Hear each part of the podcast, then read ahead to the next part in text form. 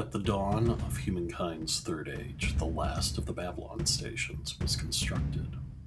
Its narrative captured the attention of many fans in the 1990s.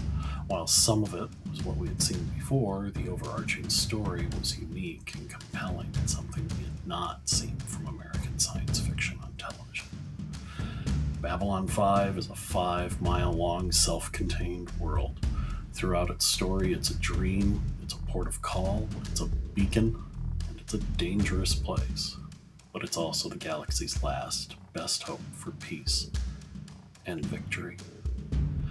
As one chapter of its story ends, another begins. This is about how Babylon 5 endures.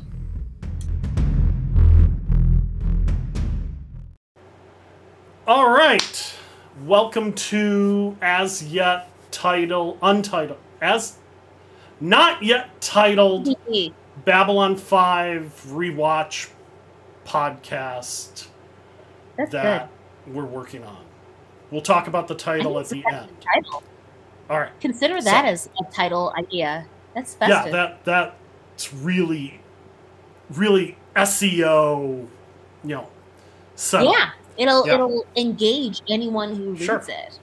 So I am Joffrey Spurl, and I uh, at joffreyspurl.com and on Twitter at Joffrey Spurl.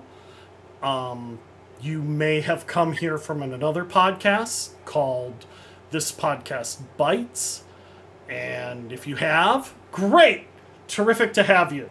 If you haven't, um, we also, I also have a podcast about vampires in the media over at thispodcastbites.com.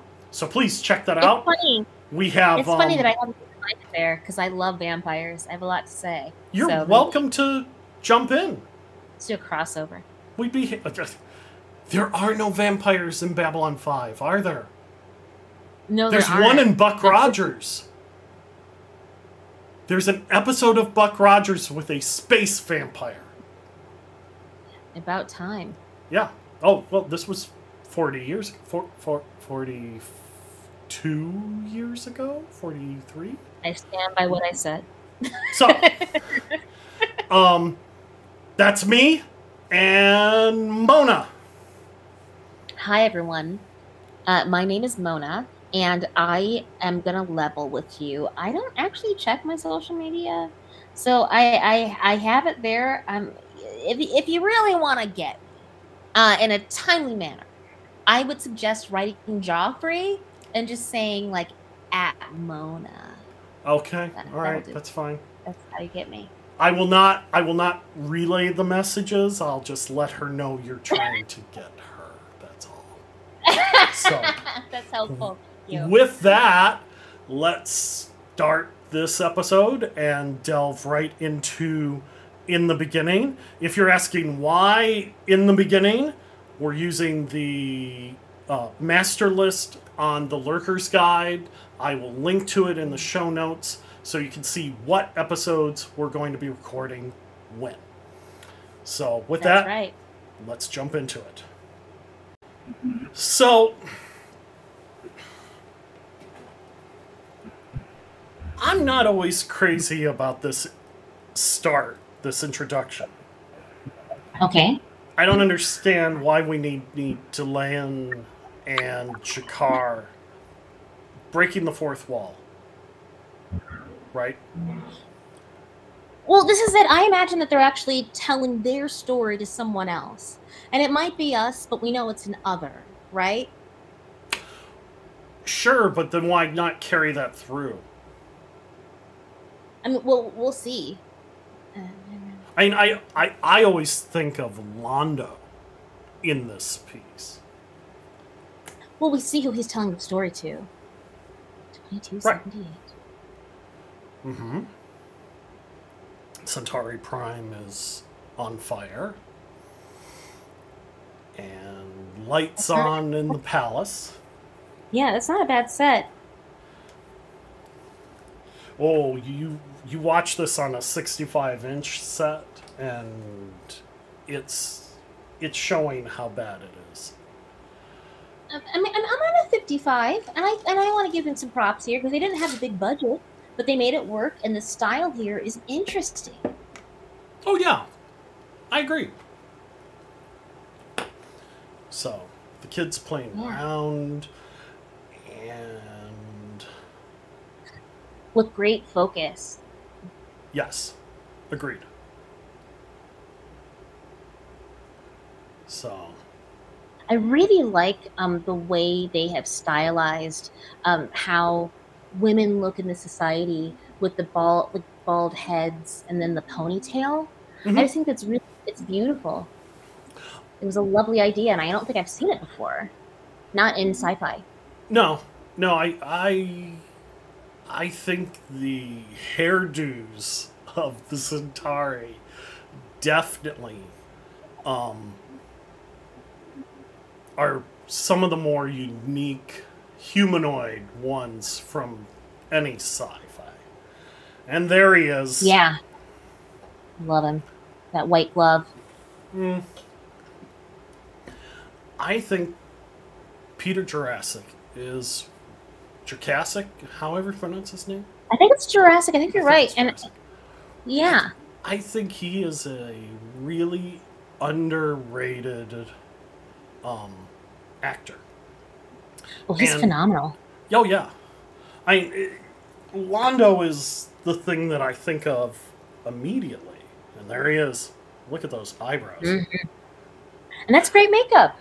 It is. It is. I mean, he does look old. You're going to see him get younger later in this episode, right? So they have a flashback, and it's Mhm. not as not as successful. Um, Okay. it, it it looks like Londo's been hitting the just for men. Um,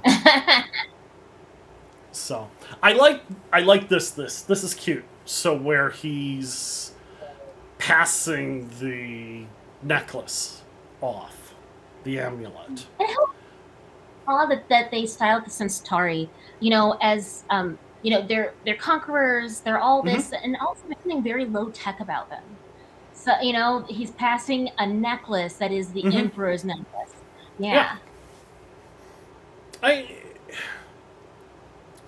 I think there's a lot to be said about across the entire series how all of them, all the societies have been built in specific ways. Um probably the main thing I'd like to see more is I'd like to know more about the uh, captivity the Narn went through under the Centauri. I think that would be an extremely eye opening bit.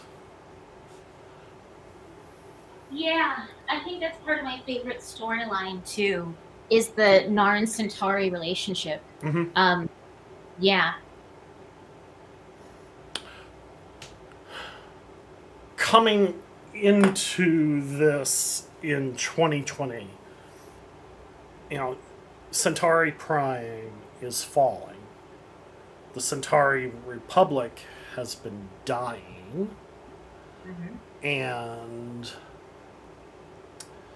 you know it's it's thought to be reflective of European powers, but I think it's possible JMS was thinking of the end of American empire. And that he sees the Centauri as American imperialism and how it's completely falling apart.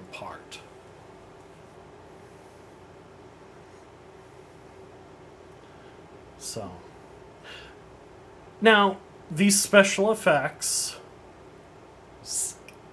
sort of stand up. Um, you know, You know, again, it's relative, right? I mean, Yes. what, what he had to work with, he did a great. They, I mean, the, the, everyone, the ensemble, the entire team did a fantastic job with. here's here's uh just for men Londo. There we go. Yeah, yeah. Just wait, just wait till he gets out of the shadow. Ah, more Oh, light. lighting was planned. Look at that. That lighting was sure planned.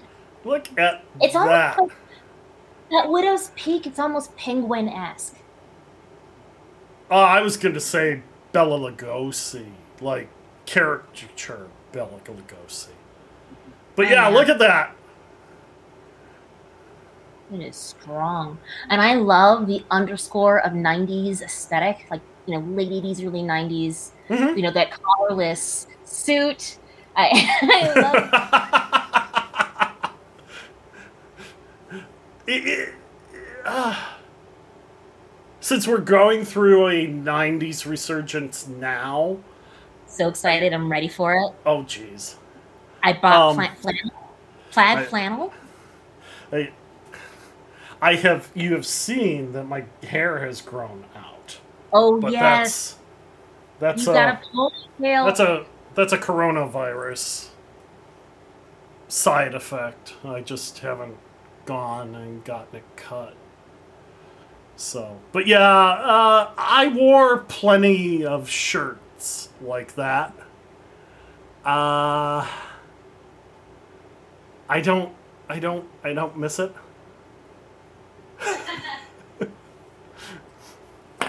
yeah.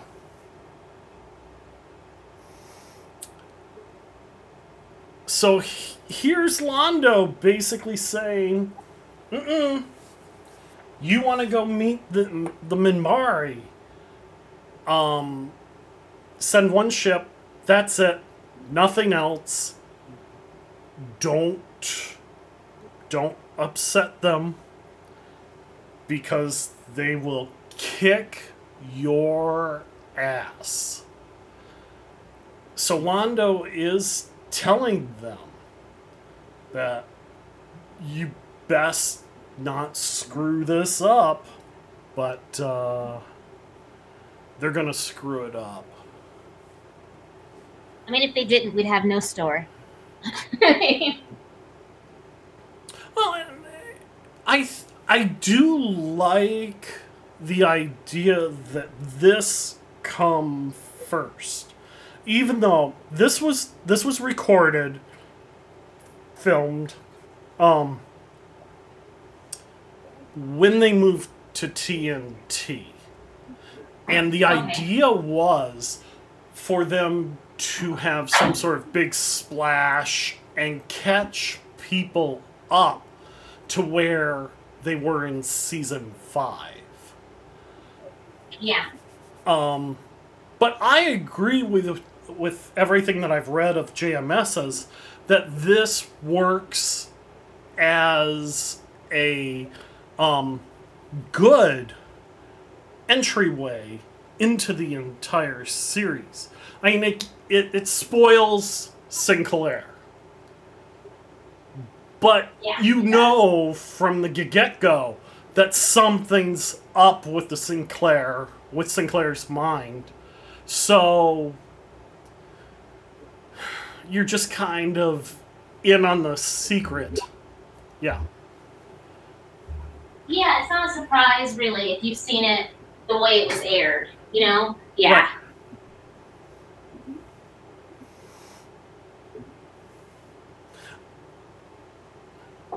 Yeah. It's interesting how many men I've seen on screen so far. Now that's something I'm not sure is holding up. It yeah, it's all men. It's entirely entirely white men. well, are the me how- white men? But this is it. Like we've seen other alien. You know, see, there's an opportunity to show other aliens Sure. the fullness of life in different spaces, and it's interesting that they've made the choice. Like, I mean, I know why they made the choice. It was we know when this was filmed, um, but there were other options. Yeah, I see that in sci-fi um, today. And if he does do the reboot, I know there's been talk of it. Um, I, I hope that he explores that idea. Well, I don't I don't know. I don't know if he will. Because Warner Brothers still owns the rights. Yeah. So, I don't know. Oh! Yeah. Hey! Long time no see. Yeah, it's been a long time. I didn't see you when you were in town. I know. It was super busy and I wasn't really there long enough. It's okay. It's alright. Yeah. But I love this. We can zoom and like um, you know, and talk and see each other in person, which is awesome. Mm-hmm. Oh, but I wanted to up like when we saw the room of the commander and the other human. Like, Yeah. you know, the commander could have been you know what I'm saying? Like there was opportunities. Also, something I want to know that like now that I'm older, I recognize in sci-fi is they don't really discuss disability or accessibility Mm-mm. in this world. No. Well, uh, well, these worlds, which is I think a big, big oversight too that we have some opportunity to, you know, address in terms of like visibility and representation. Oh, definitely. Definitely. I mean, this is still a product of its time. You Oh, know, yeah. I mean, this is still 1998. I think this was 98. Oh, isn't this earlier? No, This no, no. 98? Okay, that's early. Thought. 94, 95. 95, 96, 96, Okay, I'm at year. 97, 97, 98. Yeah. So this is 1998.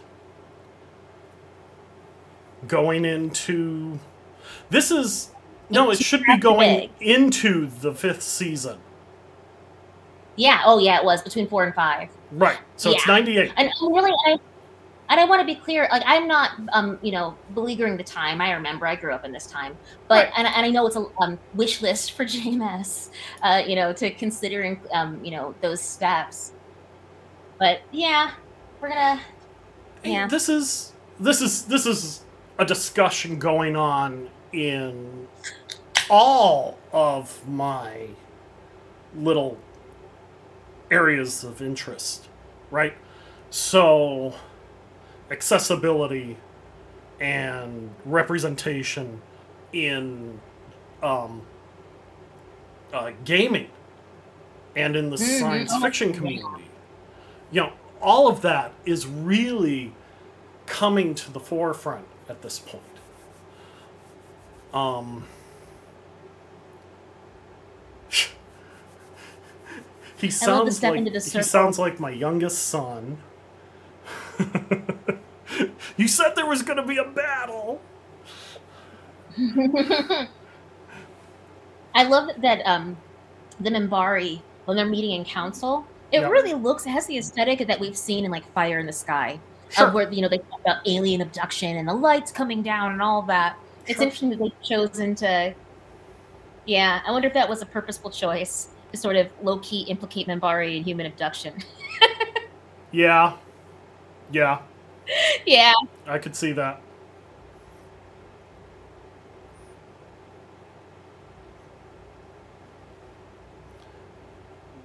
he lives with such regret Yes. and such ambition. Toxic combination. It's.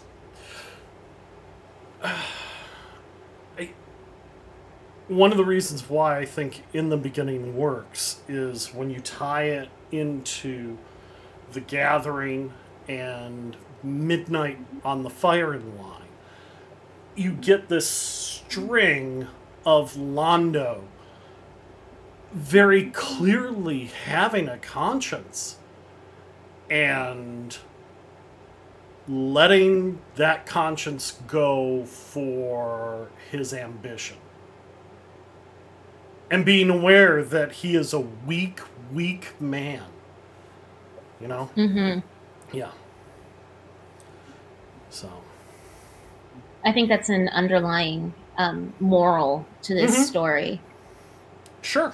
Because Sheridan and Sinclair and uh, even Garibaldi,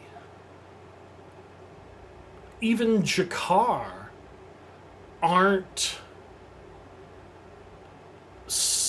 so driven by ambition that they are willing to sell their scruples.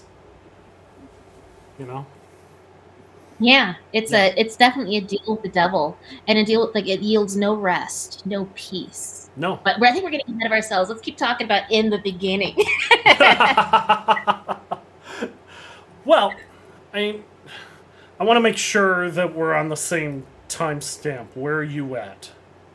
Oh, let me look. Let me grab my remote. I walked away from it. Oh, Well, uh, right now, saying who think of us as an embarrassment. It's the Mem- uh, Membar talking, and who do not believe in the prophecy of Valen. The prophecy also said that the Anilashak. No, Right. how do I say that? yeah, you got it. Okay, are we in the same spot?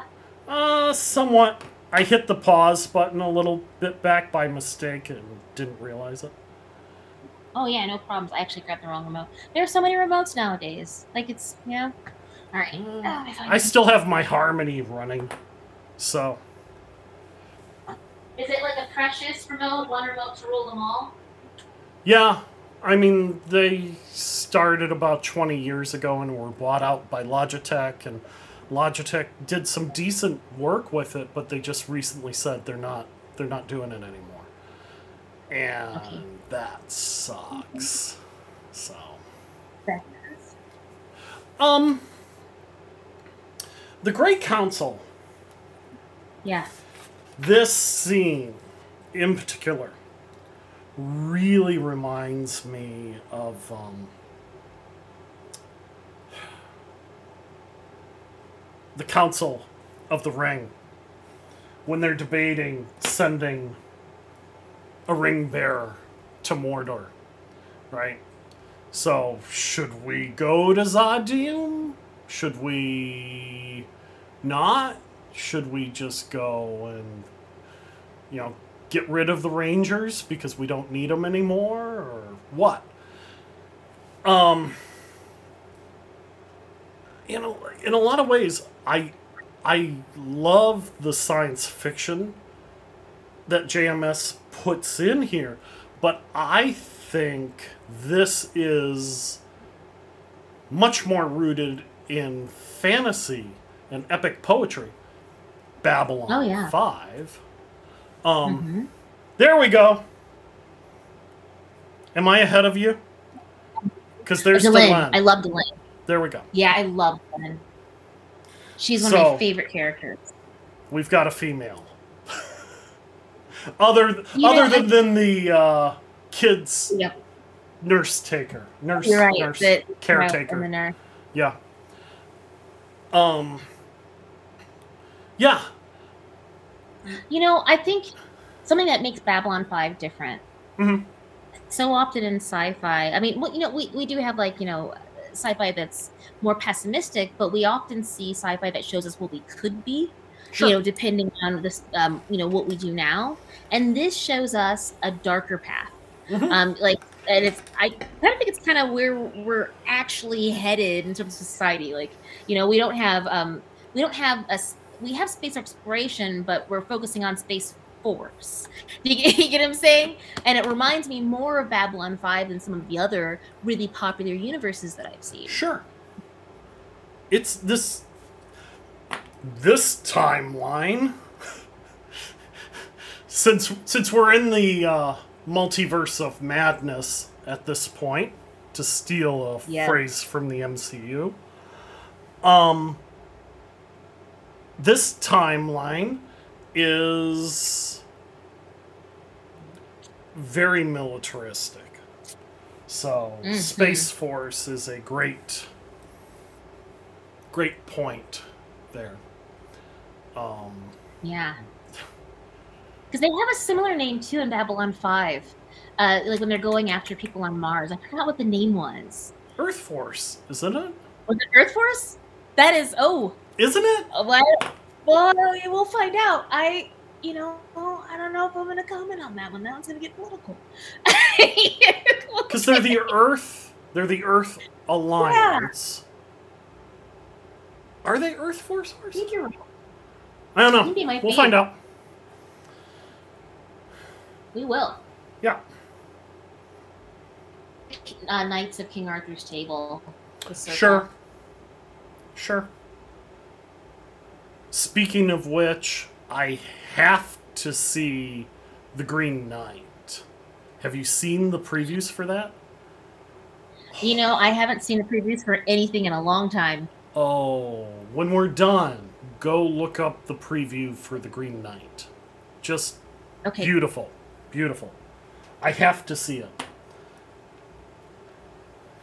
Uh, now, this does spoil the Vorlons, but Well, yeah, but not really. yeah, it's You not. know, it's it- not like you don't see Kosh pretty early on. So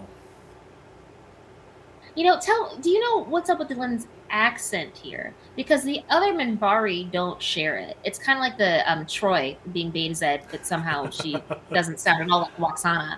you know, so, she, uh, I, I I think it's just Mira Furlan's actual accent Okay, that's fair. because she was Croatian. She was she was she was from the former Yu- uh, former Yugoslavia. Okay. I love Kosh. Osh, Kosh, Kosh. Croatian. Kosh, that yep, would be Croatian. Kosh would be a great Halloween costume. Yeah, she was Croatian. Like a really great Halloween.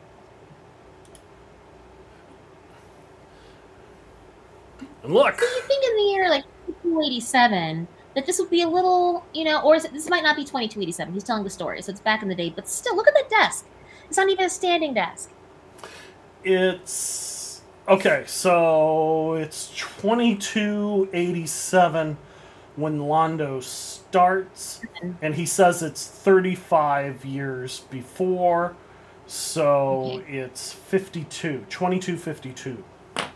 2252. Yeah, Yeah. I expect more out of the furniture of 2252. Well, Look at that lamp. very- That lamp. This is a very specific, you know, aesthetic. He's looking for a, you know, Bruce Boxleitner.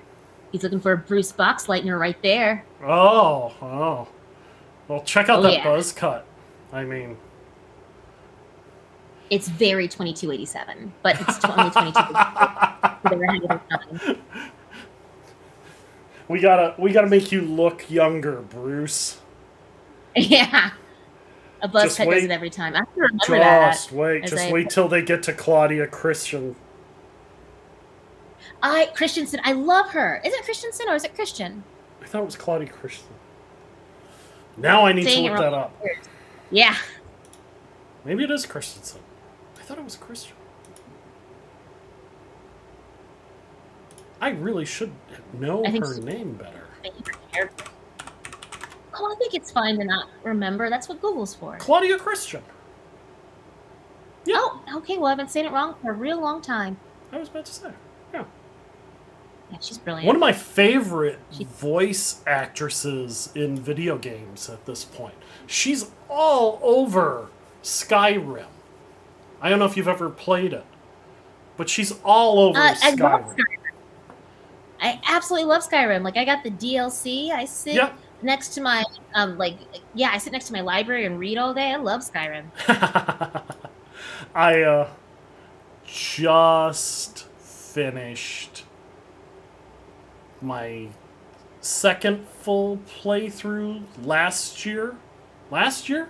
Last year. So I don't know if you saw it on on the Xbox or not, but I got all the achievements. And then I started throwing mods in and finally gave up. But the boys the boys got a Switch about a year and a half ago. So I picked up Skyrim for the Switch. Nice. All right. Here, I'm taking my because it's uh, frozen. I can't see moving anymore. Oh, you're fine.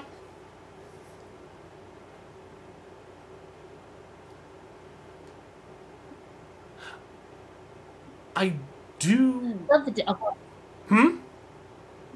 I was just gonna speak to the discipline of Minbari, and I just, Mhm. I just really admire it. But please go ahead. No, I do love Mira Furlan. I think she is an excellent actress. Um, so disappointed that she passed away. But Yes.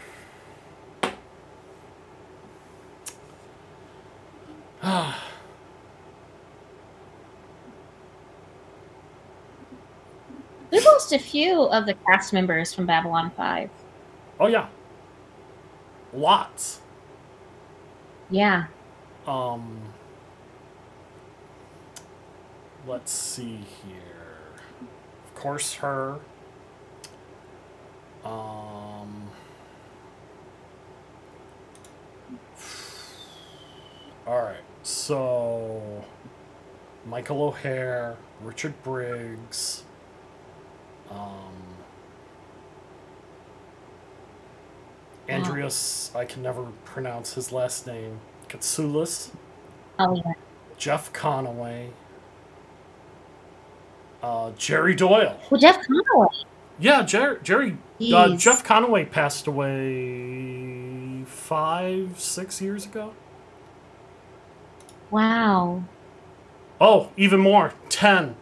He passed away in 2011. Oh So- wow. Yeah.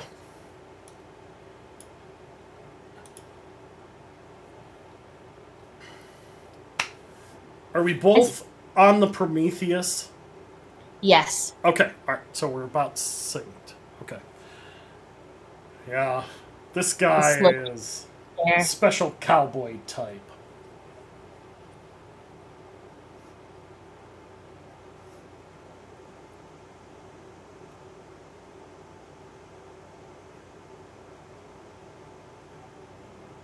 Love that wormhole. Definitely Microsoft Paint. Definitely Microsoft Paint. Well, they didn't have the money for the uh, DS9 wormhole. And we oh that's its own can of worms. that's its own can of worms. Yeah, yeah, I mean, we can't. Yeah, I think we should talk about it because people listening may not know about D- the DS9 Babylon 5 connection. well, I mean, um, yeah, we, we should probably discuss it. I guess maybe Yeah. in the next episode when we hit, when we can actually see the Zocalo and the station and all of Yeah. that. Um, since we're not, we're not going to see the station yet in this episode. Um, but yeah, yeah, I agree.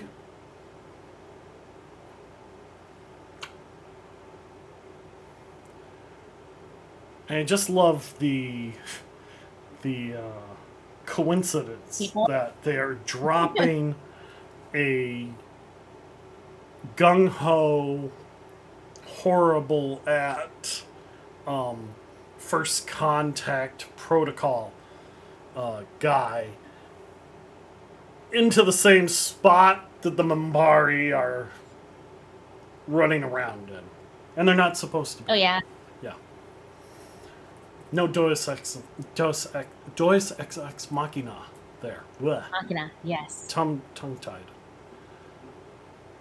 So. You froze That's again in the video. oh, did I? Okay. Yep. All right. Here I'm gonna shut her down again with my fancy internet.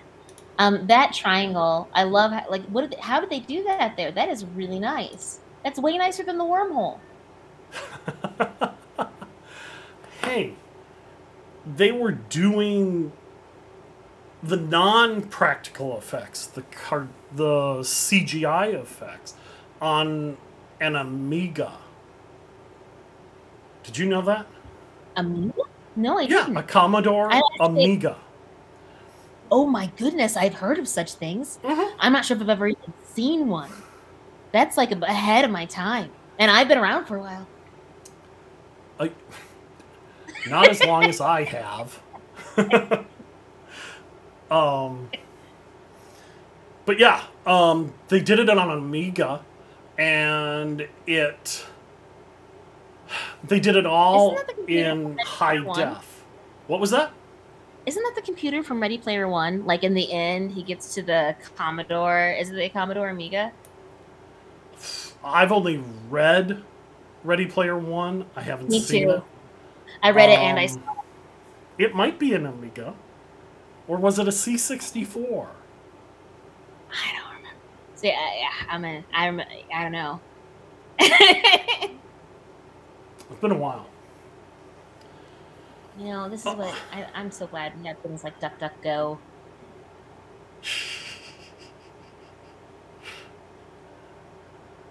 Oh, I just realized they reused the name Dukhat. I never knew they used that name. Yeah, they did. So, oh, that makes sense, though. That makes a lot of sense. Yeah. But she she mentions Dukhat before this. I mean, she mentions Dukhat multiple times. Um, but if I remember correctly, this is the first time we see him. Okay.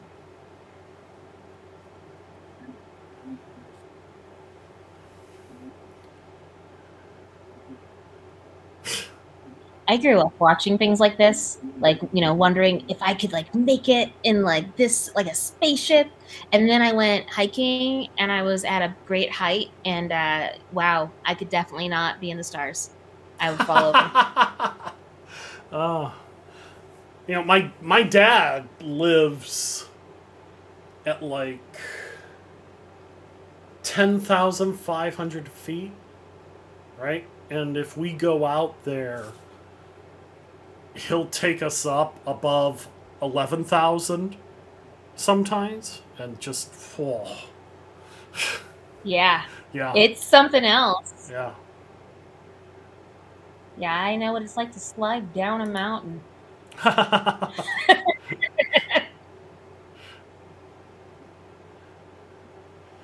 Also, I have VR now, and you can go and be in just like a constellation and hang out in Sagittarius. Or, Mhm. And I, yeah, I, I'm really happy I have a couch because I just sort of fall out. You know, people who like they're on roller coasters and they just like woo. yeah. I I. I just have not gone down the VR route yet. Oh, you're gonna love it. Get an Oculus. Meet me there. No. Okay. And okay.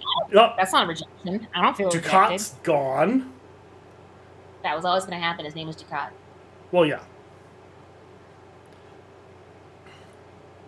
Delenn's pissed. And right now she's grieving.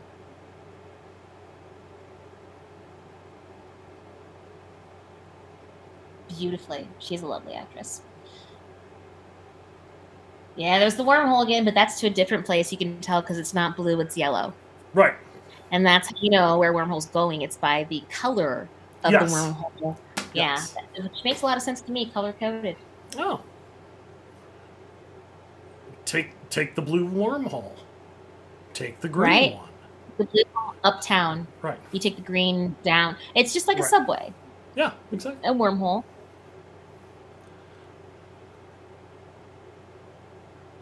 That's right. Choose violence, Delenn. Choose violence. now everyone's caught up in his story. Yeah, No one's noticing his loafers with socks, right, and he's wearing pajamas. right. I love it. I love that so far everywhere in the Babylon 5 world, they've chosen the same old school aesthetic. you know, they've all chosen the same designer. Well, that old school aesthetic is we can't afford a better aesthetic. Oh, 100%, but it, Yeah. it doesn't uh, take critique. Yeah, I agree. I agree. Look at all these. Is that are those CG heads? That was a lot of people. That's a lot of Yeah, yeah. It is. All right. All right. Okay, finally. Yeah. There are people on the ship. Nice. I think they're on Earth. Not a not a total hegemony. I love it. Okay. Colony is vulnerable. Yeah, we're definitely going to colonize space. Like we're spaces in space. Like we're definitely like we're looking at Mars, and there's Uh, something that's- that there's always we're gonna. That's assuming we don't wipe ourselves out. I think that's the point that we get off the planet uh, if we can, and go somewhere else. Will And there be anybody hopefully- around after COVID 19's Zeta variant? right? I mean, the, the people that get off the planet probably, and like you know, build their own colonies without COVID will probably. Yeah, I think that's what's gonna happen. We're just gonna escape. Right. Escape space trash too. Have you seen the space trash? Oh, yeah. videos. Yeah. Oh my goodness, it's terrifying. How are we going to leave? I know it's a really kind of scary thing that we're trapping ourselves in. And Sharks, point sharks with lasers. Sharks with freaking lasers. I hope. I hope kittens. Space sharks with freaking lasers. There we go. That's right. It's a higher quality than regular Yeah. lasers. We will send space sharks with freaking lasers on their heads out into orbit. They'll clean up the, the space the trash. Yeah, on this planet. yeah. Workers. It's a great movie, by the way, and we need that industry. Which one? Space Sweepers, fantastic. Oh. I, I believe it's a Korean film. It's brilliant. I haven't seen it.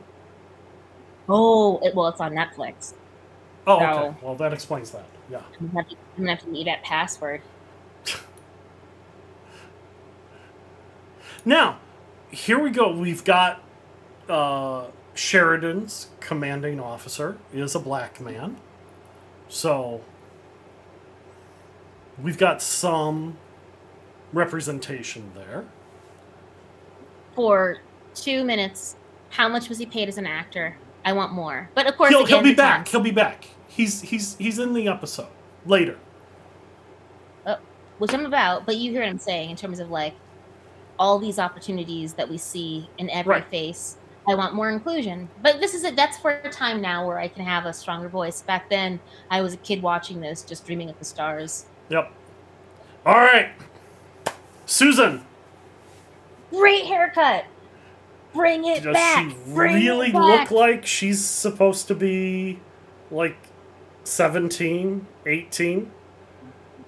Uh, you know, hormones in food, it's really changed things. And also, makeup tutorials on YouTube, you can do a lot. You can do a lot.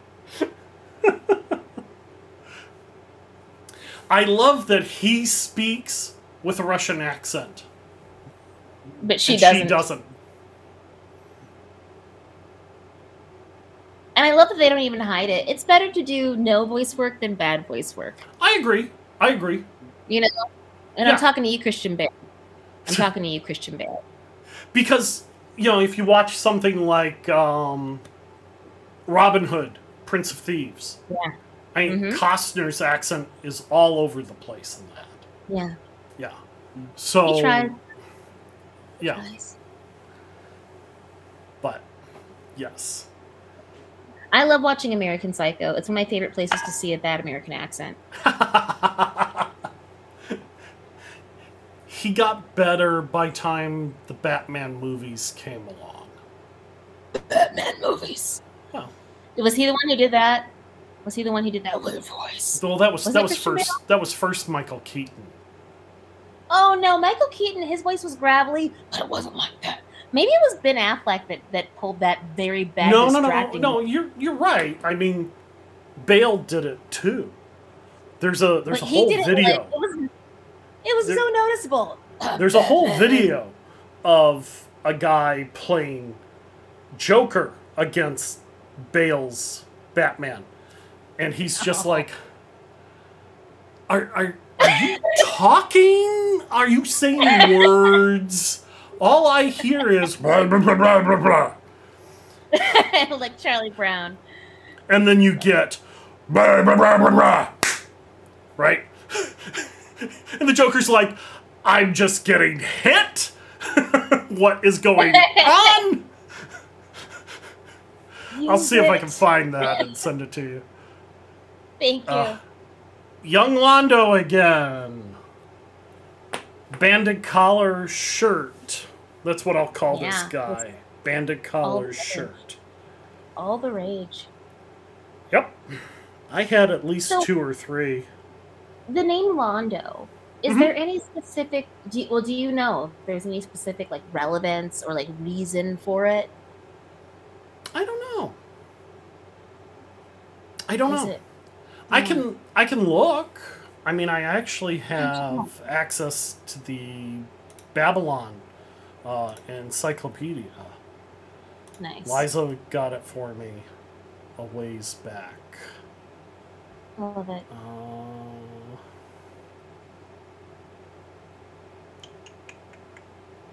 and of course, there's G'Kar My favorite. He like I love Delenn, but G'Kar is my favorite uh, character in Babylon Five, the the Babylon Five universe. Oh yeah, he becomes much, much better going forward. You know, he he has time to. Uh, what what is it that wines do? Just mature. You know, his character. he really relishes it, and also the. I mean, I, I don't want to get too ahead of the plot, but I think it's impossible since we both have the love of Babylon 5 Mhm. Um, the uh, struggles that he's sent to chew on, and his Yeah. moral fortitude. It's just very lovely. It's yeah. I, I can't imagine get into the- him. Okay, I can't imagine him being played by anybody else. You know who could do it justice? It's kind of like David Tennant's Doctor Who. Sure. He carved this character so wonderfully that who mm-hmm. could fill those shoes?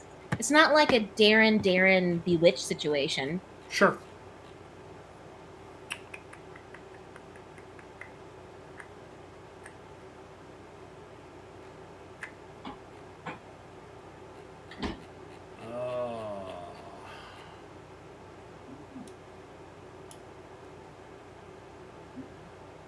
Now well, I've heard I'm looking get at. I'm looking at the Londo entry on the encyclopedia, and I don't see anything about his name. But okay. you know, there could be something somewhere out there. A long time ago, I looked into um, dressing as Narn for Halloween or Minbari, and I'm pretty sure I found a space where you can get that really cool head cover. What is the name of that? I mean, it's a part of the her- the skull. I don't know. You can make that online. Like you can get a kit to Oh, make sure. that. Okay. But what is the name of the? Do they ever name that part of their body? This this I don't think so. beautiful. Crest, Okay, maybe. crest. Okay. I, I, it's, it's. Yeah, I don't know. I'm sure JO, JMS has a canonical name, but yeah, I don't know. Oh, yeah. I wonder how how hard or easy it is to engage him in conversation. Like if we sent him something from the podcast asking him for like, you know, "Wh- what do you have to say about this? if he would answer. He'll, he'll, uh, he'll reply on Twitter. Oh, that's neat. Yeah, he's he's pretty active. He's a Twitter guy. I gotta Yeah. get on Twitter. You're on Twitter. I mentioned you on Twitter last night. You did? I did. Oh, I gotta get on there. I said, "Hey, I'm watching my episode for recording with with Mona tomorrow." Oh no! I entirely. I'm so sorry.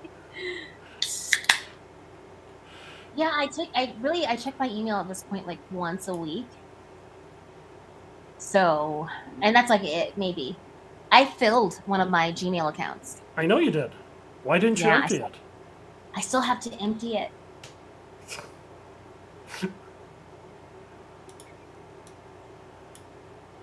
Uh, all right, Delenn. Something I really appreciate about Delenn's costuming Uh-huh. is that it's not exploitative. I mean, No, she not. gets to, you know, retain her, like herself and her modesty. Sure. Um, in, in sci-fi, a lot of times they put us in the tightest outfit. Like, why? you know? Look, I'm not gonna lie. I I enjoy some TNA, right? I do. I'm not gonna lie about that at all. But it has its place, and this series isn't it, right? Yeah. Like Delenn, uh, Ivanova, um, either of the telepaths, none of them Yeah. are skimpily dressed. Or the dudes. I mean, well, this is if you're going to say that, we have to include um, all of the genders within the society. Like, Sure. who else is is exhibiting that sort of like physical exploitation? Mhm. There's not enough that happens. Um, like, there's, there's. I, I think if it's going to happen, it has to happen more uh, with more equity across the board. So we see Sure. Bruce Leitner. You know, we see all these other characters. You know, just really show themselves off. You know, Right. uh, yeah. Yeah. And I don't I don't think that's this show. Um But this show has a strong story. It doesn't need to rely Right, on things right. like that. Exactly. Yeah. The original Star Trek, on the other hand, Ooh, we could talk about that. I mean, But can you imagine a world where Babylon 5 did, where like the characters had to rely on sex appeal to sell this brilliant story? I think we get in the way, honestly. And also, Yeah. those things usually come with weird romantic relationships so that they can show off people naked.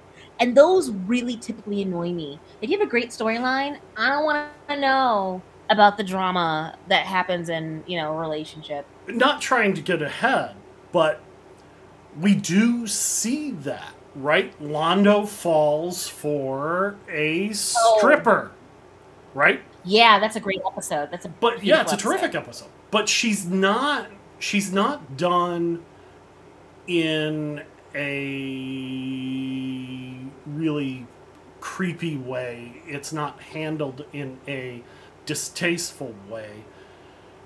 You can see Londo leering at her on the stage, but you know, I mean, it's it's it's, it's not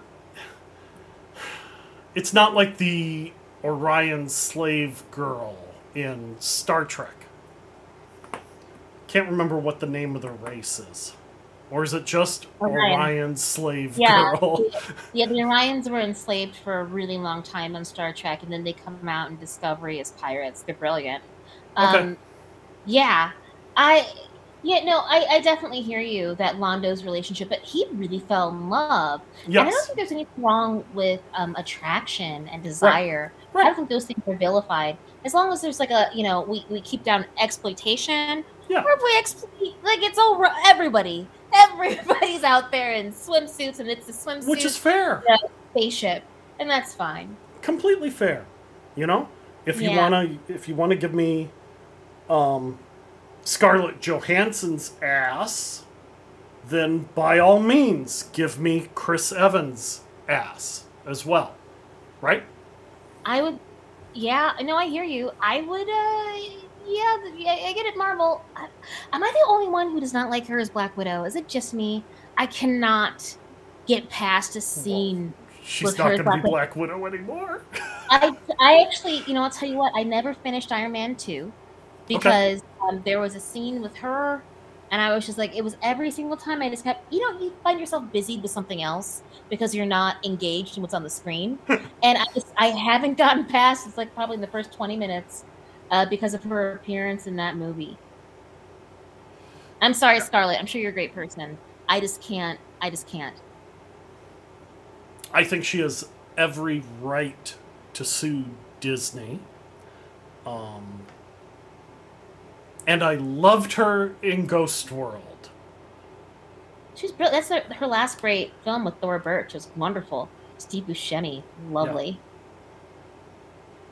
But it's the last time I've really enjoyed her performance. Was indeed Ghost World. I really like her in um, Under the Skin.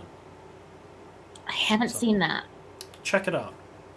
It's I will look at it's a little raw. It's a little disturbing, but uh, it's well done. And real quick, a note to Scarlett: we don't mean to objectify you. Um, we're just uh, like we're talking about how beautiful you are, and also that I don't like your movies. That's it. That's fair. Huh. We're back on the Prometheus. No, the Lexington. The Lexington. and with great screens. You know, if you didn't know what was happening on one screen, just look to the one on the left uh, Yep. because they're showing the exact same thing. Uh, it's basically a graphing calculator.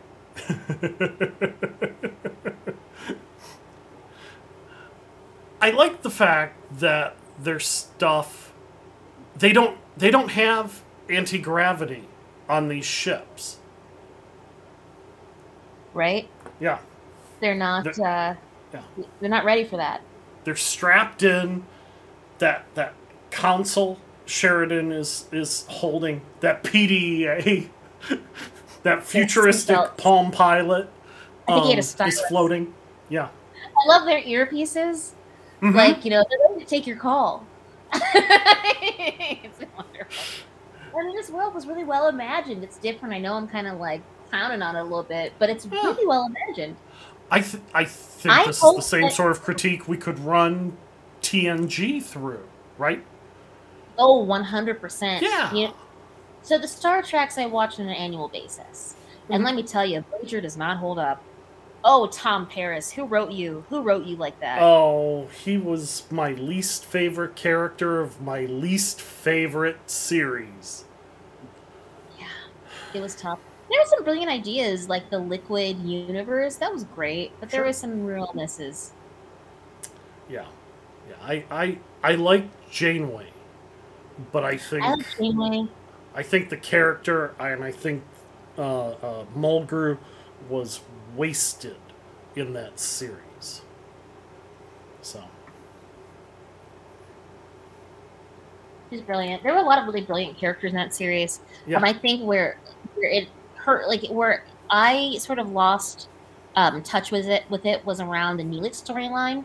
I think Sure. they could have done more with him, um, but they just made they, the way they wrote him. He was always reaching, and I wanted to know more about his past. He, he was a really interesting Yes. character.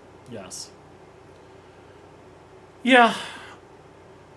Well, here we come. Yeah, another wormhole. Big space battle. Also, I have to do a serious shout out to Icheb on Voyager. He's Oh. brilliant, and his um, episode in Picard was the first true horror I've ever seen in Star Trek, and it Okay. was super lovely. I haven't watched Picard yet. Well, I'm not gonna. Okay, I'm just gonna drink. Don't spoil it. Don't spoil it. I'll watch it eventually. I love this this effect of projecting the um screen. the screen and the snow on the faces is in, is intriguing. I think it really works. Yeah, Babylon Five. They actually did a lot of interesting things with lighting and film. Mhm. There's a Bruce Boxleitner episode where it's a photograph. It's a series of photos of him in a fight, like a Mm-hmm. bar fight. Something about it's so raw and brilliant. I'm excited for when we get to that episode.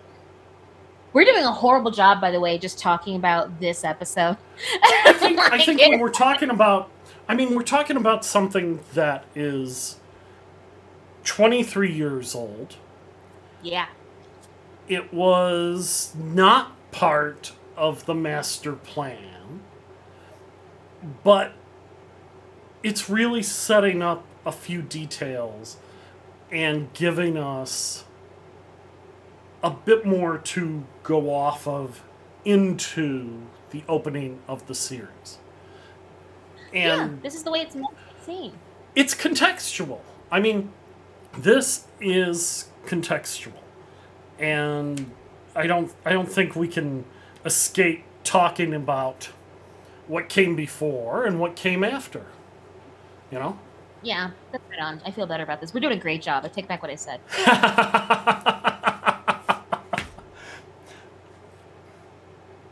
uh, I I really find it interesting that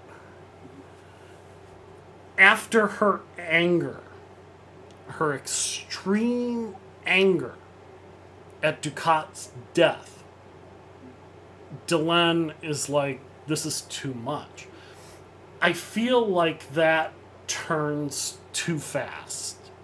Like we don't see enough of her letting that go and just I don't know. from Human understanding. perspective. hmm Like we're talking about how people deal with trauma as a human. Sure You know, like it's really possible that like it was only a bad hour for her. you know what I'm saying? Like and, and that's, and that's fair like about aliens. Like whenever we see them like, written and to do something that's not reasonable to us, we get a chance to examine our own perspective and Mhm. why it's not reasonable to us. Yeah. yeah. Yeah, I, agreed.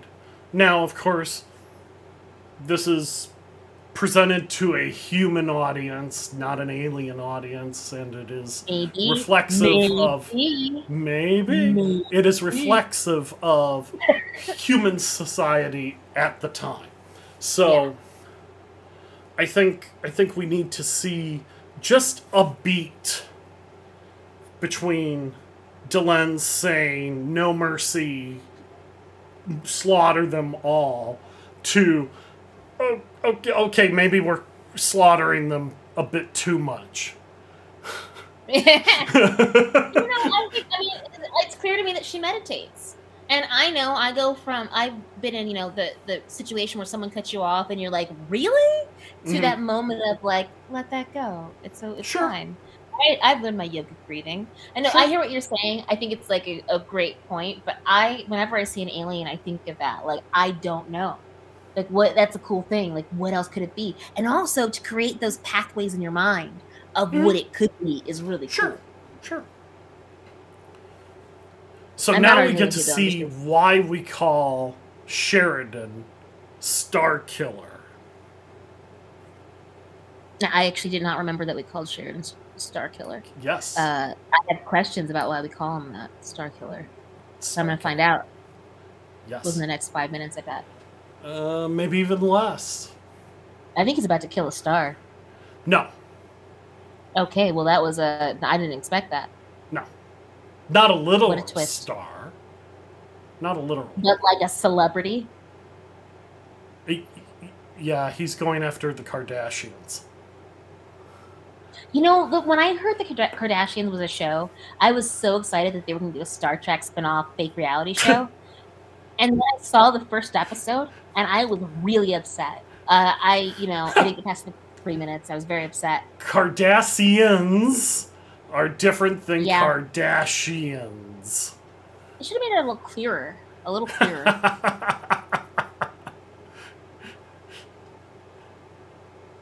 All right.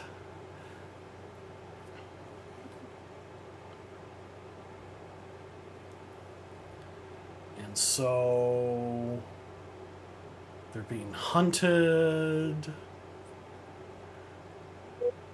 I can we mention that the spacecrafts used in Babylon 5 are not the common like phallic spacecraft we see Agreed. everywhere. Agreed. Really inventive and interesting in these shapes. I do like the callback to Melissa Gilbert's character. Can we just mention that he's holding an actual photograph? Uh, where Yes. could you, when's the last time you touched a photograph?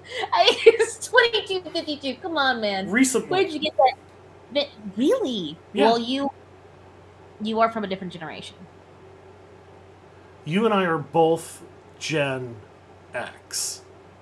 Yeah, but I'm a really young Gen X. Like, really on the cusp. Like, super, look at look at the skin.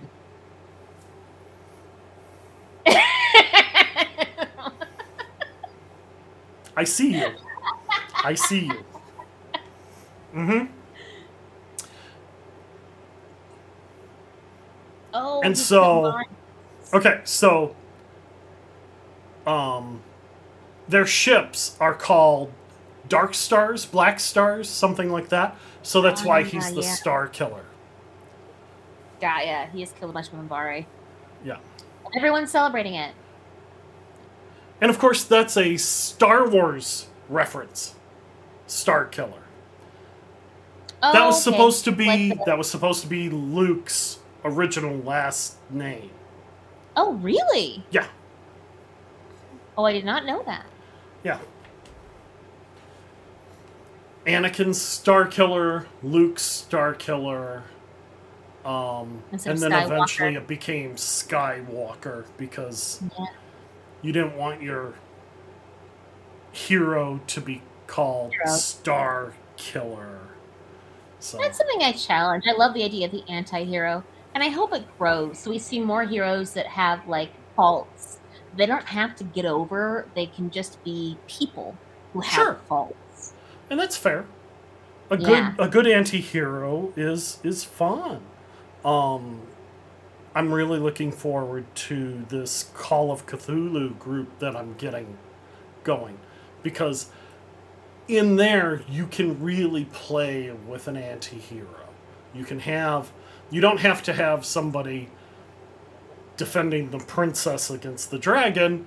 You can have somebody who has ulterior motives but needs to fight the minions of Cthulhu, right? Yeah. So. Would you call Londo an anti-hero?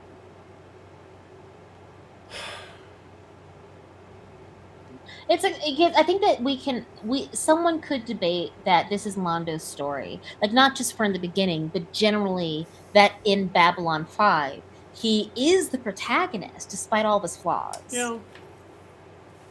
I think there's an argument for that. And he's not the protagonist of every episode or of every storyline. And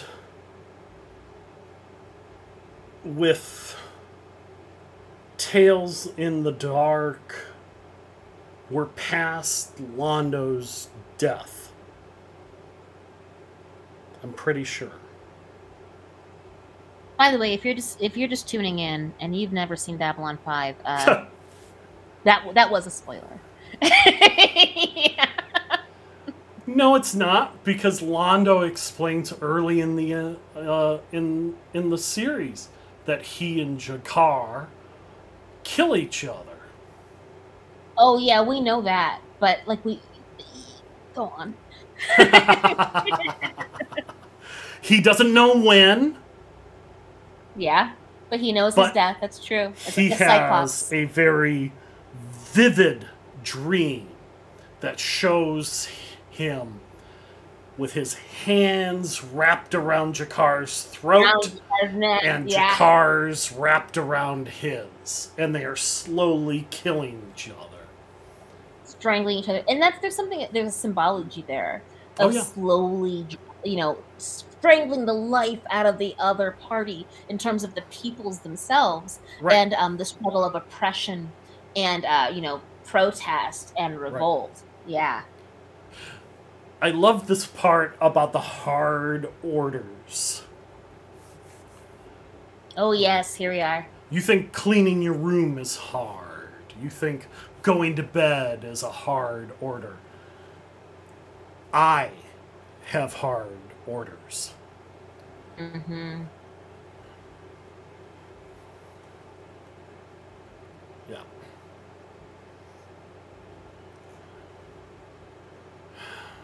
I wonder about how he came up with the um, names of these different peoples and communities, like Narn. You know, like what, Right. like where, yeah, source that idea.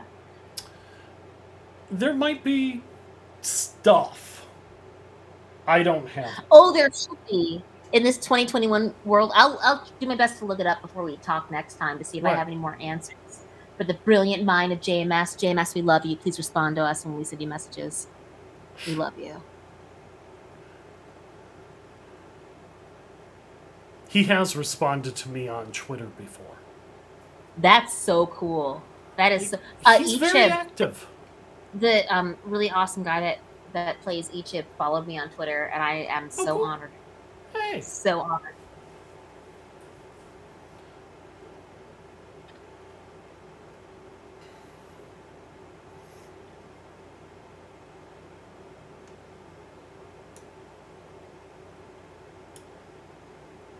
Uh, Dr. Freeman's great.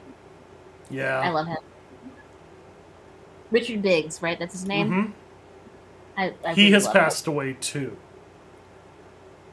Yeah. Yeah. We've lost a lot of these greats. Oh, yeah.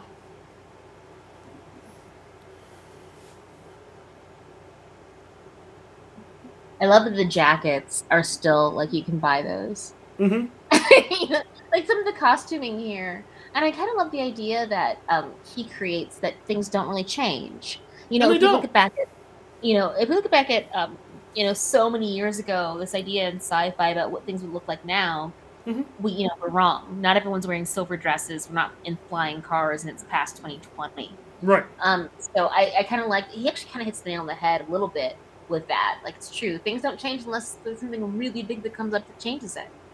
I mean, Look at that fur lined. That, outside of our casual wear, we are really wearing a lot of the same stuff that we were wearing 100 years ago, 120 years ago. Sure. Getting further past that, okay, that might that might cloud it. But 100. yeah, I think you're right on. I hope that clothes of the future do something about climate control for your body, so we have less dependence on AC. I can see that. Sure. Yeah. Yeah. And Pew pew pew. Love. Oh, nice fire effect. yeah, Right. Love those pyrotechnics. That's spectacle right there. Hmm? And look at that I- cross-shaped tip. Mhm. Love it. That's like an octagon or something. I love it. I I really like that they tried to do practical effects when it was practical. Right? Love it. The space scenes you can't from a budget perspective do that easily. They didn't have the budget of Star Trek or Star Wars. I get it. Paramount, and yeah, we know why. Right. I wonder if Paramount regret, regrets it. Like if there's some email or memo, they're like, "Oh, that was a bad move." I don't know. I think they And would have it? tried to. Sh- I think they would have tried to shoehorn this into Star Trek. Oh, oh, oh. So with this, hold on, let me turn my my camera keeps going off because I don't have a strong connection. Yeah, you're fine. So, um, they were offered this script. They were offered I know. Babylon Five, right? I know. And Yeah. I wonder if they regret turning it down because they they didn't get the ending. Well, right, but thankfully they didn't because, again, I think they would have found a way to shove it into Star Trek, right? Oh and don't get me wrong, DS9 picks up on some of those themes. because they stole it. Yeah, JMS offered them Babylon 5 as DS9, Right. like the, to be the next Star Trek, and they stole the idea, kicked him out, and didn't do it right. I love Right. DS9. Andrew Brooks, if you're listening, thank you. I, I appreciate you. Also, Alexander Siddig, uh, Nana Siddig, like everybody is brilliant in that in, in that show. yes. But they didn't have the ending, and the Jem'Hadar thing sort of like flailed. You know, it wasn't what it could have been. I did not like, yeah. Yeah, Yeah, I did not didn't. like the ending to DS9 at all. Nobody did. Yeah. and it was a it was a failing to those to that brilliant talent Mhm. ensemble you know Yeah. set costume you name it Yes. It was a failure to them that they did not capture the ending because they turned down jms Right. So here, Sheridan knows what's in Dukhat's favorite, uh, sacred place. Dukhat's sacred place. yeah Not sacred place lovely pronunciation of i don't remember what that is yet She explains. Or G'Kar explains. Thank you, G'Kar. Who's G'Kar's right hand lady? What was her name? Oh, I belonged know. We'll see her soon, but um, yes, Yeah. the very earnest one. Yes, Ambassador She was, like, so I am here. Yes, Yeah. I admire her. She her shows up soon. Badass. Yeah. Okay.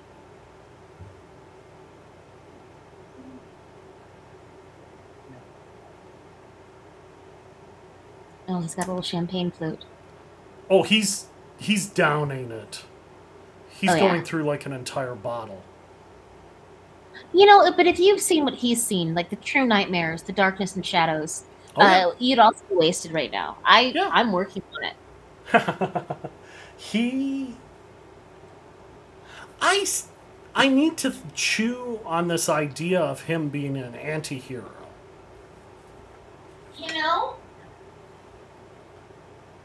But my question, I guess, I mean, so I just know because of my theater background, and for those who don't know, I have a theater background, um, that the, the protagonist, you can speak of them in the through line, you can only really speak of them in the through line, as someone who experiences a change after engaging with the antagonist Right. um, and that's really how you can see who the protagonist really is. Londo experiences a great change, um, but the question would be then, who is his antagonist? Because you, I don't think you can just clearly say the shadows. Yeah. Uh, yeah, because I mean, yeah, I had four wives, like, but you also can't say himself because that sort of like, you know, abstract thinking doesn't really work in a through line if you're building a story. no. So who? So who would it be? G'Kar? And I'd hate to call G'Kar a villain because, like, uh, like G'Kar's set Oh up as the villain. In the I first in the first half Jakar. of the first season, G'Kar is set up as the villain. And I think watching this means G'Kar is less the villain than he is set up to be in those first few episodes. Do you remember the click click click click. click click? Ah, no, I don't. Remember when. Sinclair says that drink you just had, I uh, put a bomb in there? So if you cross the I- line again, I have a remote and you're going to go, You know what's great about not seeing Babylon Five in a long time? Hmm. I get to rediscover it, and it's Yes. such a great story. It's a gift. oh, I agree.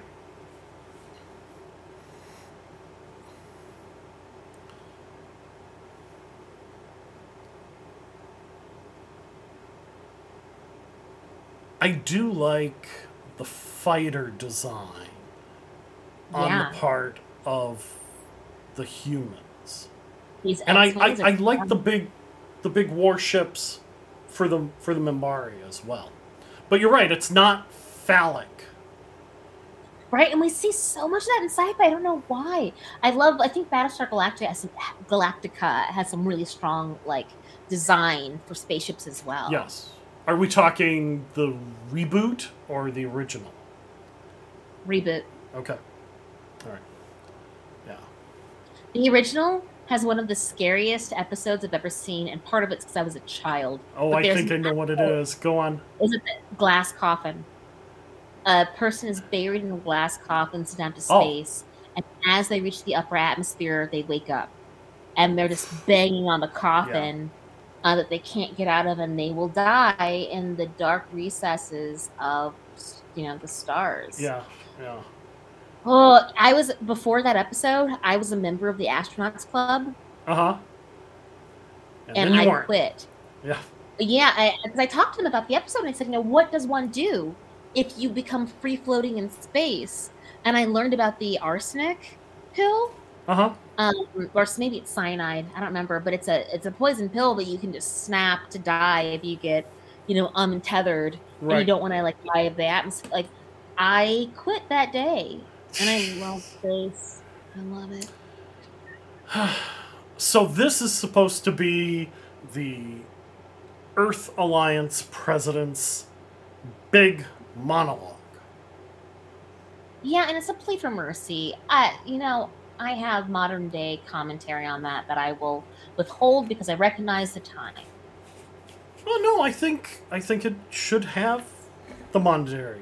I mean, mon- modern- This is it. The, the only time, like, we, you know, we see Delenn as an, you know, someone in power, which is awesome, and I love that. However, when we go back and we see the first human woman who has any power, she Mhm. is offering a plea for mercy. She is offering like surrender, basically. Right. And yeah, we, you know, stronger choices in the future. That's that's my hope. Oh, I think that's very fair.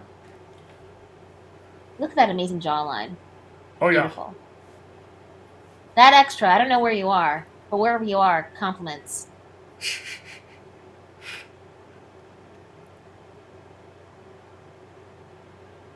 Now here's my issue.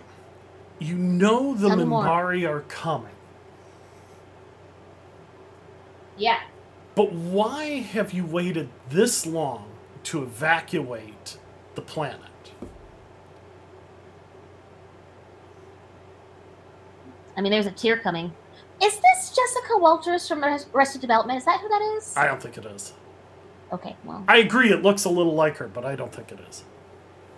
Yeah, yeah. Now this scene with all the ships they looks very uh Rise of Skywalker ish. Yeah, it I does. don't know if Abrams purposely lifted that or not. No, I of course doubt he didn't. Abrams is not really a sci-fi fan. No. That's what kind of made him an interesting choice for the Star Trek reboot because he doesn't really care about canon. for the Star Wars reboot. I'm sorry. Star I mean- Trek also. Yeah, I, both. J.J. Abrams. Both. Both. I, I, I yeah. I Yeah. have I have major issues with Rise of Skywalker, and we can talk about that another time. You know, can we? because I haven't seen it. Oh, you should.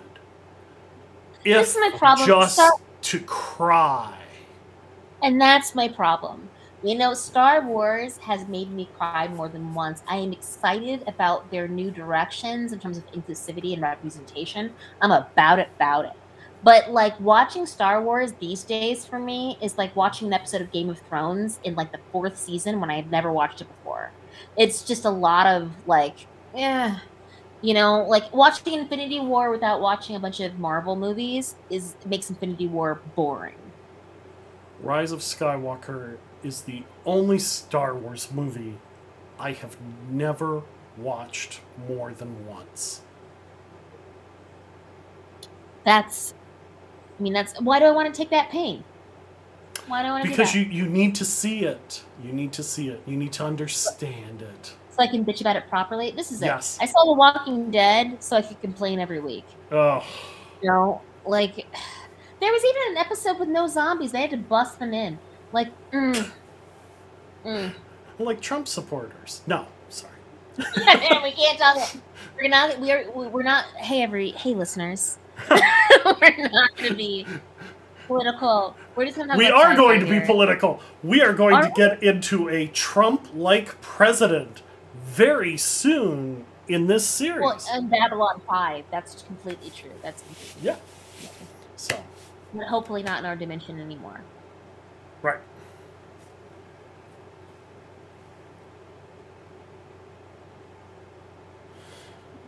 Something I love doing uh, is turning on the captions and Mhm. reading as the actor performs it, Sure. just so I can see what it looks like on a page, kind of. You know, Yeah, Delenn's agree. brilliant. She Yeah. really, she just has, she captures the character so well, and has such great focus. I, I love Delaney. Oh yeah, the Vorlons. Again, great costume. Yep. Oh yeah. This year for Halloween, do you know what you're gonna be? Uh, I've got four classes this fall, and I'm So- working supposedly full time. So, So you're not making your costume. I'm not doing anything for Halloween this year. Oh, I'm I'm going to be hoping to get through my four classes. I got ya. That makes sense. Last year I was Gadget from Rescue Rangers, and this year I'm Orithyia Blue from Lovecraft Country. Cool. Yeah. Um, I'd love to see the gadget costume. Send that. Oh. I haven't I'll send it. it to you. Yeah, it was so much fun. Yeah. All right. So we're gonna see Sinclair soon. I have a question about the Vorlons. Yeah. So, and this is this is a spoiler to anyone who is- doesn't know, but we know what they look like outside of their suits and why they wear their suits and why it's so important. Mhm. But the shape of the suit itself, uh, to me, speaks of their actual body that we can't see, like Right. how it feels it and what it looks like. So I wonder what a Vorlon looks like without the perspective of anyone, Hmm. right? Like, what is that? What's that about? I don't know. We might. I wonder if JMS can answer. he would. I wonder. I don't know if he would answer, but he would be able to. Yeah. All right, Sinclair. Hey, Sinclair! Yeah! Sinclair is great. He had a wonderful first season. He did, and it, it's too bad that O'Hare was was dealing with his illness. Yeah. Um, you know, I I wish there was more um, spotlight on that, just because Mm-hmm. it helps remove the stigma, and also just you know his work there. It was Yeah. important. He he made the very smart decision to take time for himself yes, and his own health. We see that right now with like Simone Biles, right. and some other really popular athletes and people in the mainstream. I think it's important to normalize Right. taking time for your own health and your own mental health. Right. I. It's an interesting parallel. We've been watching um, Robotech, which I don't know if you have ever watched it. Have you ever watched Macross, which is one of the one of the anime that is that ma- makes up Robotech? Um, one of the one of the big parts not the not the ultimate climax but sort of the penultimate climax the alien race um, barrages the planet dis- destroys humanity except for pockets and the people who are actually in the ships defending the planet um, and this reminds me of that that fight. It would be interesting to see the Minbari actually bombarding the planet, making it clear that they could have destroyed the entire planet if they wanted to. They could have. Yeah. I'll be right back. I'm listening. Okay. So now she's gonna pick Sheridan out of the blue.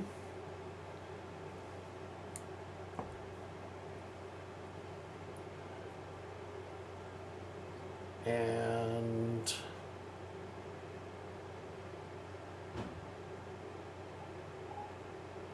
there we go. Into the ship.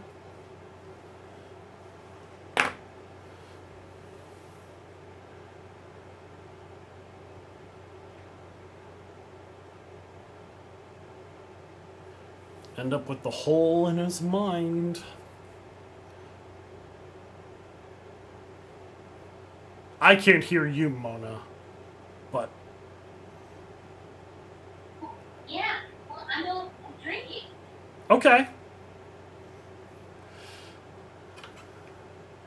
And this is this is where we get some of the spoilery parts for Sheridan's story. But we can't we can't escape that. I think we have to see it. That sounds deep. Well, for this this sort of storyline, I think we have to see it.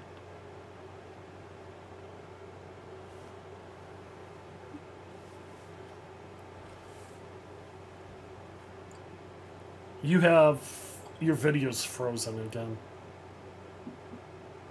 You know, pause it. Let me check and see if maybe uh, maybe I'm causing part of the issue here. Um, I'll just Tiny ears. send. Such tiny ears on the Minbari. Yeah, yeah, I agree. That's always struck me too. There, I'm just sending standard resolution to you now. Okay, So- cool. Hopefully that'll not suck up as much of your bandwidth. You're still Sweet. frozen. You're still frozen. So, the Triluminary. The human Yeah. has a Minbari soul. Yep. Now, I think that is massively huge to say, oh yeah, this is Valen's soul. I mean, this is. I would I would think that she and the Grey Council would want to talk with the humans and engage with them even more at this point, as opposed to saying, "Well, we'll just be hands off and let let Valen reemerge as he does." But I don't know. It works.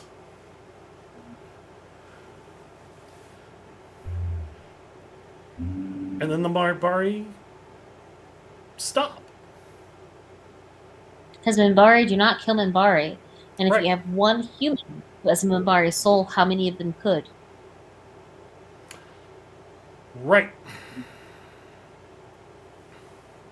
Now, if the Vorlons knew this, why did the Vorlons let 60,000 humans get killed during that war? I mean, it's the same reason that um, most of the Vulcans were wiped out, right? Like, it's senseless. Sure. Um, you know, we can say that it moves a storyline somewhat, but really, that much death is always senseless. Right. No, I agree. But why, if the Vorlons are like, oh yeah, you need the humans, Mhm. pull them in, get them, But, But like, them, those sixty thousand, who cares? we're the un, we're not the ones who are going to move the needle. Yeah, Right. that's what we're, that's what they're saying. Also, the Vorlons do a lot of playing God. Yes. Very much so. All right. So now we get Earth President again.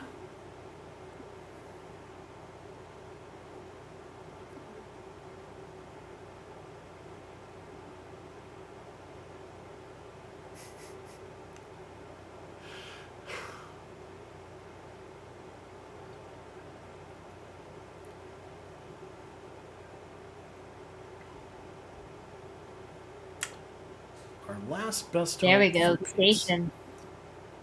Yes. And then not the station.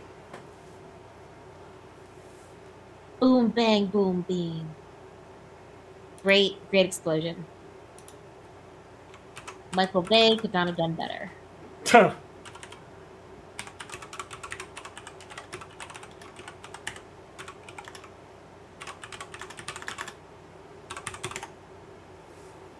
No longer the Emperor child. yep. Yep. Now back to Londo. Yep. And he has dug his own grave. Yeah. And clearly he is somehow involved with her. She's not just the children's caretaker. Well, I think in the society, um, women are generally disenfranchised from any sort of like power Yes. or authority. yes. I find that like, you know, he's one of those oppressor dudes who doesn't recognize personal boundaries or respect others. Agreed.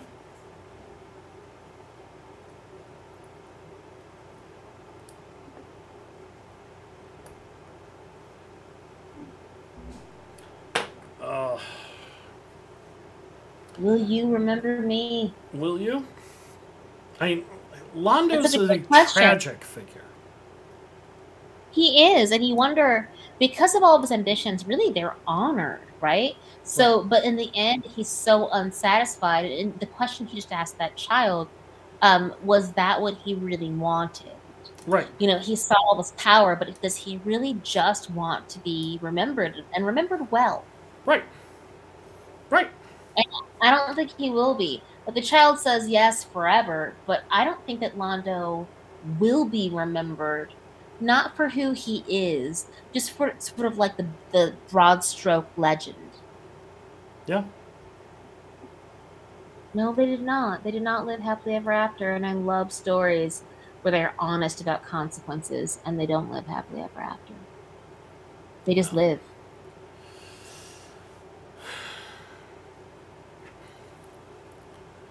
Now, is this one where he has a shadow on his back? I forgot. No, that's. I mean, it might be there. I can't remember in terms of the chronolo- of the chronology, but um, Yeah. no, I don't. They don't show it in this. Okay.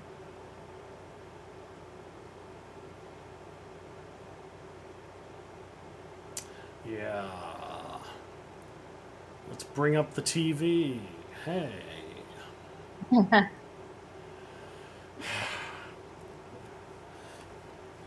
So don't know if they're gonna live happily and ever after because I have them trapped in the basement.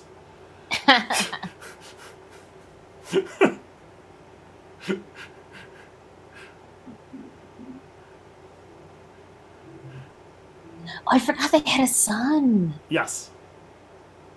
Remember that now. And That's that could be that could be where this goes in the future, right? If there's Oh, another yeah. story at some point. Maybe. Maybe. Oh, yeah, that's a good one. Do the Harry Potter thing. Go with the children. See a new story. So there we go. Credits. In the beginning, that story never ends. Yeah. Special appearance by Michael O'Hare. I love it. Yep. This is such a great show. You know, I'll, I'll be honest though, some of the movies are not as strong as this one.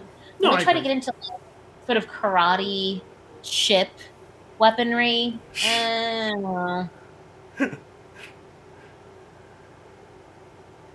So I just cannot imagine. Babylonian Productions. I cannot imagine like the future of space weaponry being dependent on like American cardio.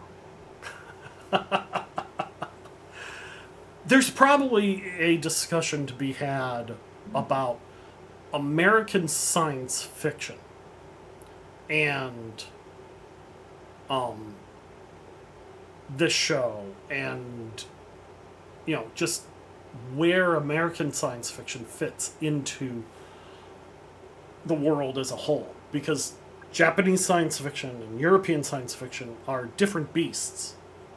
So African science fiction, you know, when we get when we get into just the idea of Afrofuture futurism, you know, that that's a completely different realm than a lot of American science fiction. So American science fiction is well, like well, black Afrofuturism is American Sure. science fiction, um, and yes, it absolutely is. Yeah. yeah. Um, But what I'm getting okay, so white male American science fiction. How's that? okay. And there's a, there's a there's a tradition that a lot of people try to uphold from those white male science fiction writers. I love Kameron Hurley, and she loves her, you know, balls to the wall, adrenaline pumping action science fiction stories. And she writes these really empowered butch women in those sorts of situations.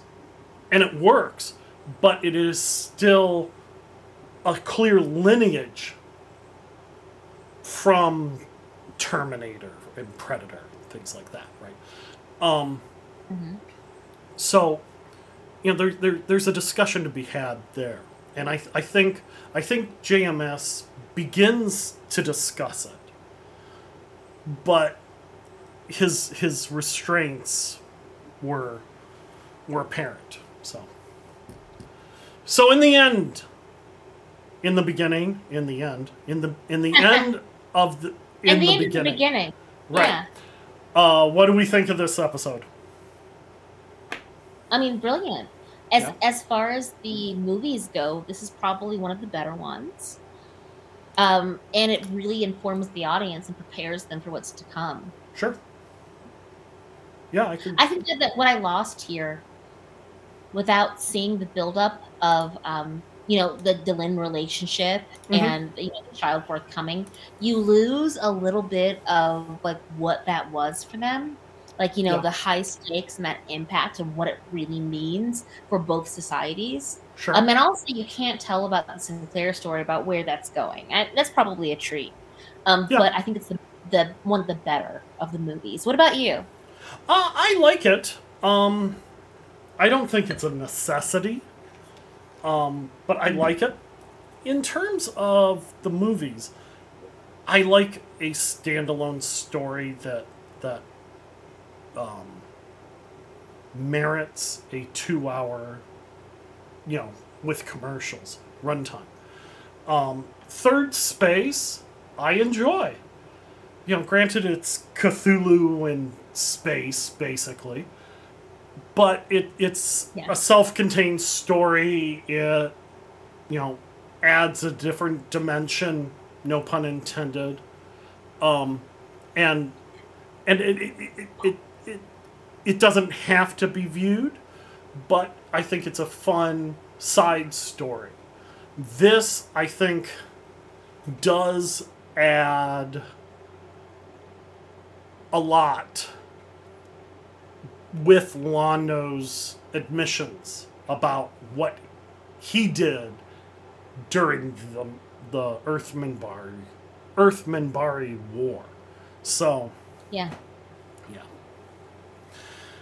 All right. So next week, the Gathering. Next week, The Gathering. Oh yeah, the first Yes. actual uh, TV series, The original pilot. the first one. Yes. With various folks who won't be seen again, but we'll be we'll talk about that when we get there. So, Awesome. we need a title. We don't have a title. Uh, Z'ha'dum Doom Doom.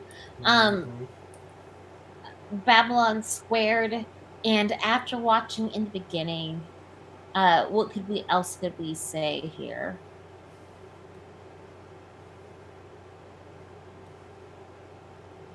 Mm, Babylon B5 Six. squared, Babylon squared, Zocalo.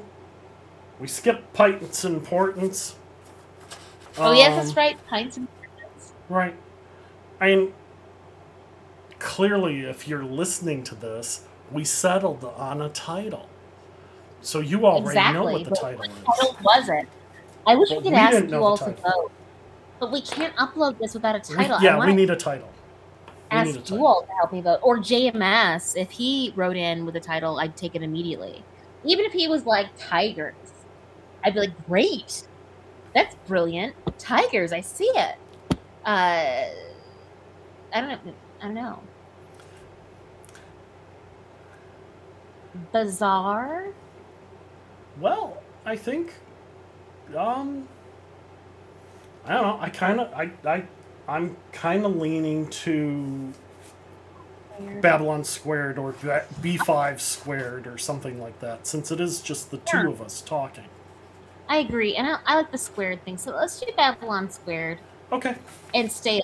Maybe we'll do this. So at the end of our first season, we'll ask our audience for ideas, and then we'll take the top like three that we like and have them vote on it. Okay. That was Or we'll really just easy. leave it. Cool. Or we'll just leave it. All right. So Yeah. that was the first episode of the I- Babylon Babylon Squared podcast. Babylon squared. All I hope right. we get cool music under Babylon. I, I, there's there's music on Anchor that I can use royalty free. Sweet. Yeah.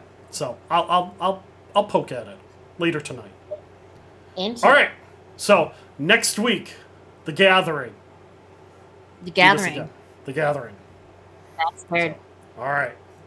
Talk to Thank you you, all later.